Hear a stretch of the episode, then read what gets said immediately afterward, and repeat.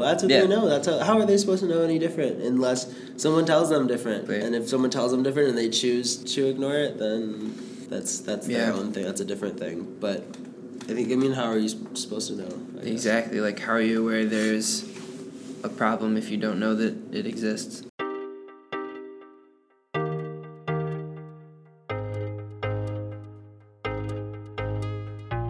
This is Gendered, conversations about the influence of communication, culture, and gender. I'm Anna Kudak. Thanks for tuning in. Last week, we heard Carter and Cameron's thoughts on locker room talk and what it has done to their experiences in expressing themselves. If you're just joining us, I suggest you go back to the first episode. At the end of episode 1, we promised to dig deeper into the emotional connection Carter mentioned. Instead, in the wake of the Baylor football scandal, we'll gain insight into some of the ways coaches influence players.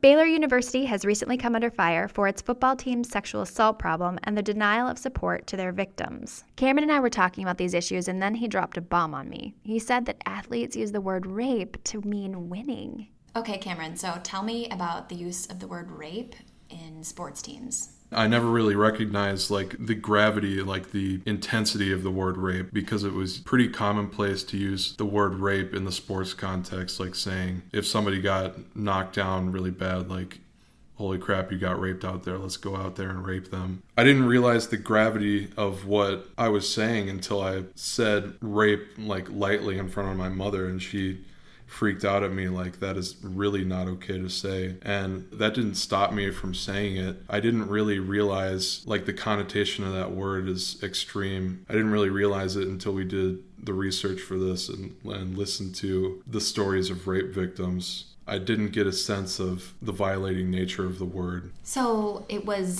your mom told you, and then you still maybe would have used it? Yeah, I kind of dismissed my mom's feelings about it because it was so commonplace in what I was doing. All my friends would say stuff like that, and I didn't really think anything of it until I actually looked into stories about rape and how terrible the effect is on the victims of the offense. It's really sad. So are coaches participating in this talk? When I asked Carter and Cameron about whether or not their coaches participated in locker room talk, here's what they said. Coaches don't do that. Coaches, they weren't involved in that at all. They're pretty, they understand that you can't say that kind of stuff. But they don't tell you not to. Or have you ever been told not to? I don't think I can't think of a time that it was said in front of a coach, where most of it's locker room. And they're not in there. No, they don't go in the locker rooms often. Yeah. But it would be kind of interesting to just say something one day and see if one of them said anything or not. Just kind of test it and see what they did. If using the word rape inappropriately in sports is tolerated and perhaps even celebrated, are coaches condoning sexual violence? So if coaches are not in the locker rooms, are they blameless in the creation of a culture where sexual assault is often dismissed? The Baylor scandal would tell us that, in fact, coaches are held responsible for these sexist attitudes and the actions that go along with them, but only when the problems are discovered. The firing of Art Briles at Baylor represents that our teams are influenced by coaches, even if the coaches aren't present when sexist language is rampant in the locker room, and even when their players are committing sexual assault. The lack of intervention on behalf of a coach is indeed communicating that sports and masculinity defy law and decency. However, the relationship between coaches and players is a complicated one. Baylor football players took to Twitter to mourn the loss of their coach. Taylor Young said, "Will forever love Coach Briles. He changed my life. Thank you, Coach." Ryan Reed said, "You don't turn your back on the leader. I'm right behind him through it all." Although many of the players under Briles have expressed a sense of injustice over his termination, we have no insight into his demeanor on and off the field.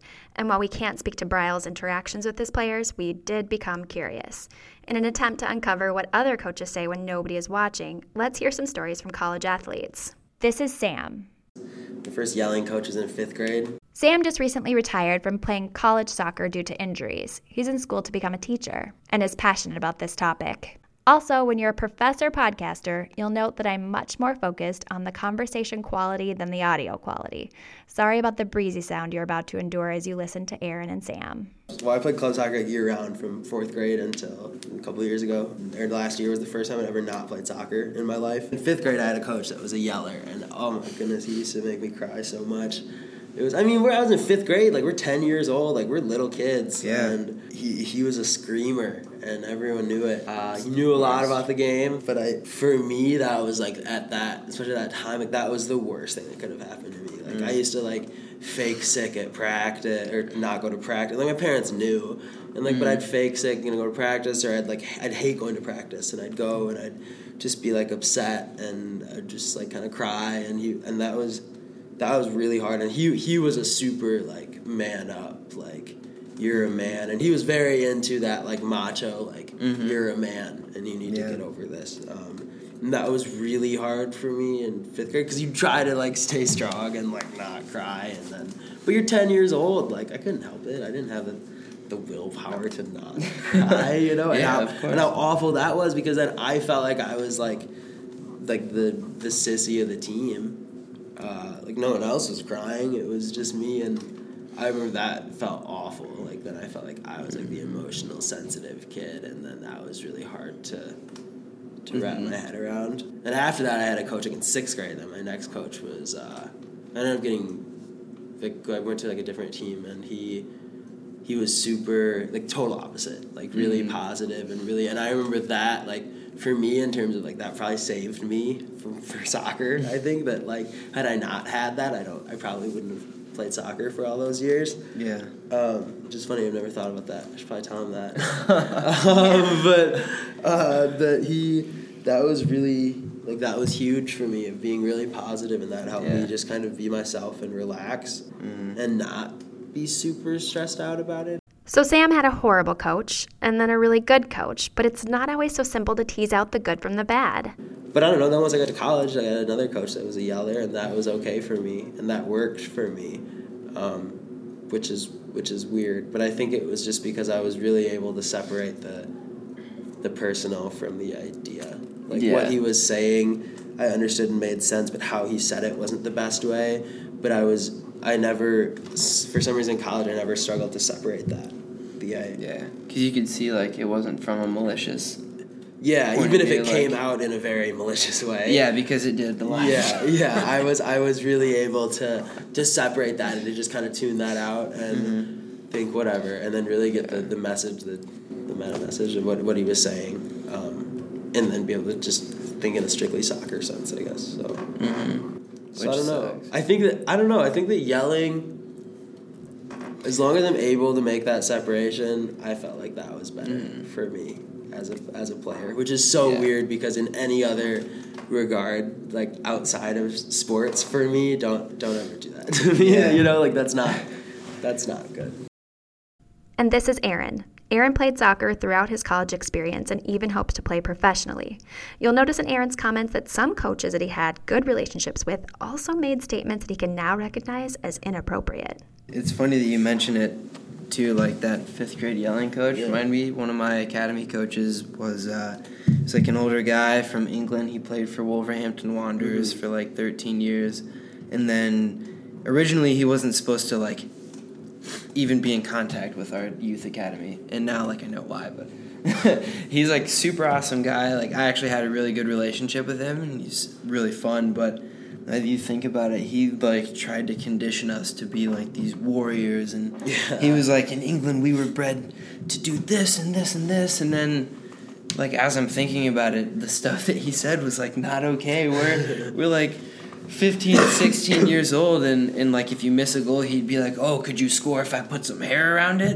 And we'd be what? And then if you missed a shot, he'd be go do push-ups, or find a hole in the ground to put your dick in, and really weird statements and stuff that obviously you shouldn't really be saying. And then his assistant coach, also an amazing guy, but he's a South African player who played professionally for 13 different teams over the course of his life, And I remember one time we were doing, like, an ab circuit. And, you know, you do, like, abs, your, like, legs are in the air, whatever. A lot of people would stop and, like, push their shorts back up to, like... Yeah. And he'd be like, we're not girls. We're not worried about fashion. We're here to be tough. And all this kind of stuff. And just yell at you and, like... That's, like, their type of motivation. So at the time, you don't think about it because you're just like... Yeah, you're right, like, I gotta go because we're trying to get better and we gotta do all this stuff. And then, you know, you develop that sense of self and you're just like, oh, wow, like, that is terrible now that you think about it. And it's like it's subconscious conditioning. And I'm sure they aren't even aware of it, you know? They mean that in a genuine sense. Yeah, and, like, just like the coach from England, he said they were literally... bred that way. Like when he played for Wolverhampton Academy, like they literally conditioned him to be this way to get this result out of him, and that's like how they know how to do it. And I think it's really easy to villainize that person as well. Where like just because that's what they know. That's what they know. That's how are they supposed to know any different unless someone tells them different?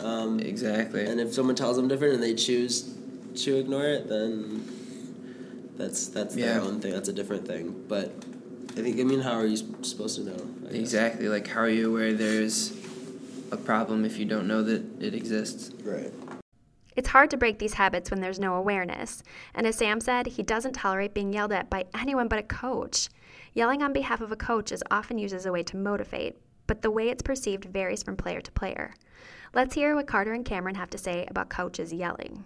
Like, I remember getting yelled at in second, third grade football, and I liked getting yelled at by coaches, like I have since I was really young. For whatever reason, I just viewed it as a positive thing rather than a negative thing. But I remember getting yelled at and my mom being real concerned about, you know, should they be talking to you like that? Should, you know, I'm going to talk to the coaches. And I was like, no, Mom, if anything, just have Dad talk to them. Like, I didn't want my mom to talk to my coach because it was less impactful for a woman to talk to a football coach than a man to talk to a football coach. And the way you would be viewed if your mom went and talked to the coach for you. Yeah, that's a major consideration. Yeah. Versus your dad. If your dad goes and talks, they're just having a conversation about football. Yeah. But if a woman does it, you know. And it's like you ran and cried home to Mama. Which I did because these aren't even things that I've thought about before. I'm just like sitting here thinking, and I realized that, and I was like, wow, I just realized that the difference between my mom talking to my coaches and my dad talking to my coaches.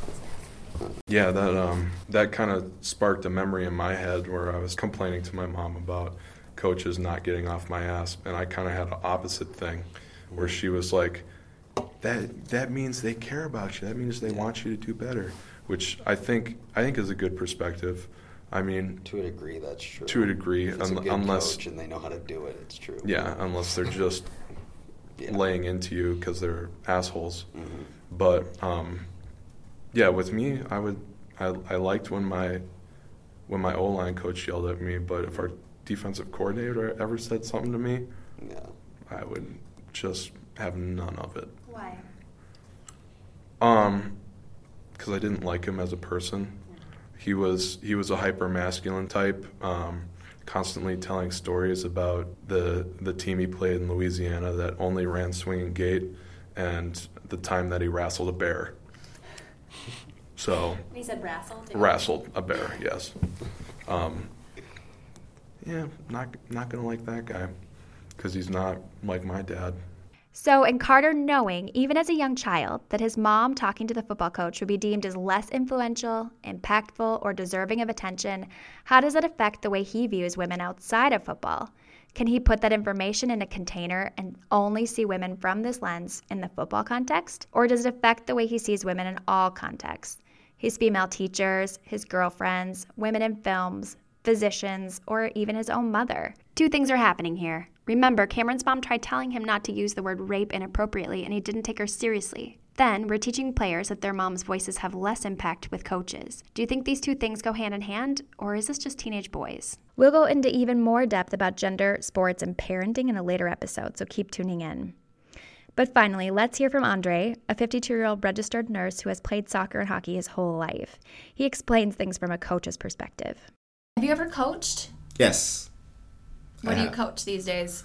I don't coach any. I'm not coaching a team now, but I coach soccer. Okay. Yes, and it was, I was a very tough coach.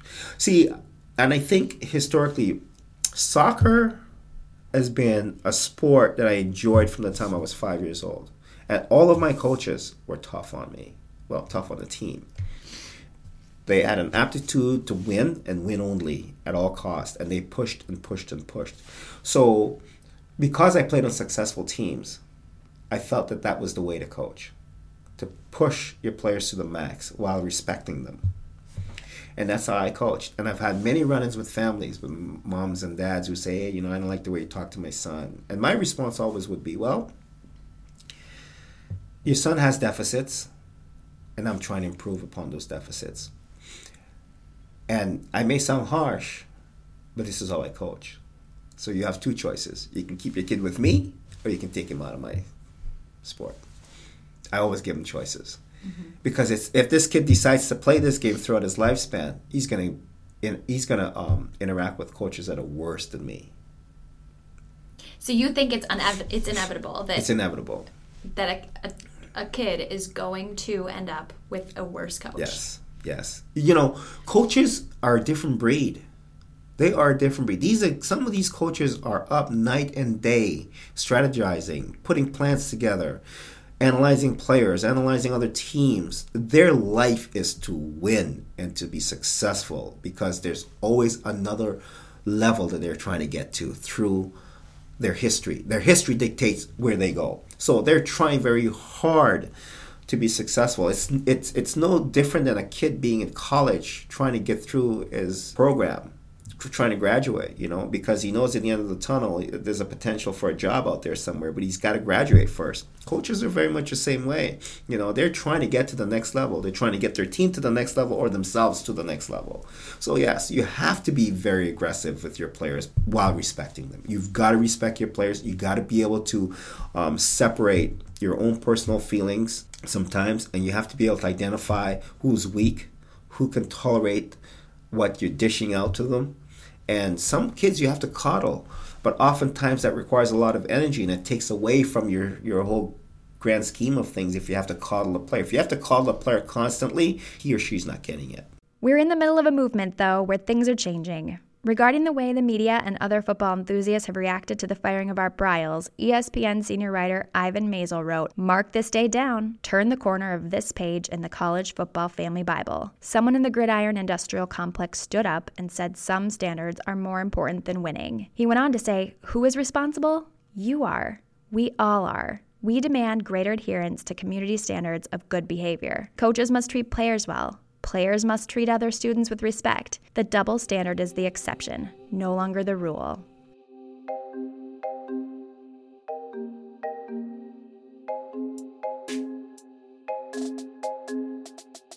Follow us on Instagram, Twitter, and Facebook at Gendered Podcast. Also, do you have a story to tell about sports and gender? If so, we'd love to connect with you. Share your own stories about the language used on sports teams and social media with the hashtag #RapeIsNotWinning. Email us at connect@genderedpodcast.com. Thanks to Abby Tilford, Claire Falkner, Kevin Tran, Wesley Ellenwood, Jenny Hansen, Kristen Chamberlain, Anne Hoth, Stacy Weisbrode, Riva Bataldin, and Brie Kopka. For their musical talents, too, thanks to Nick Morowecki and Mitchell Johnson. I hope you enjoyed today's episode, and we'll see you next time. Thanks for listening.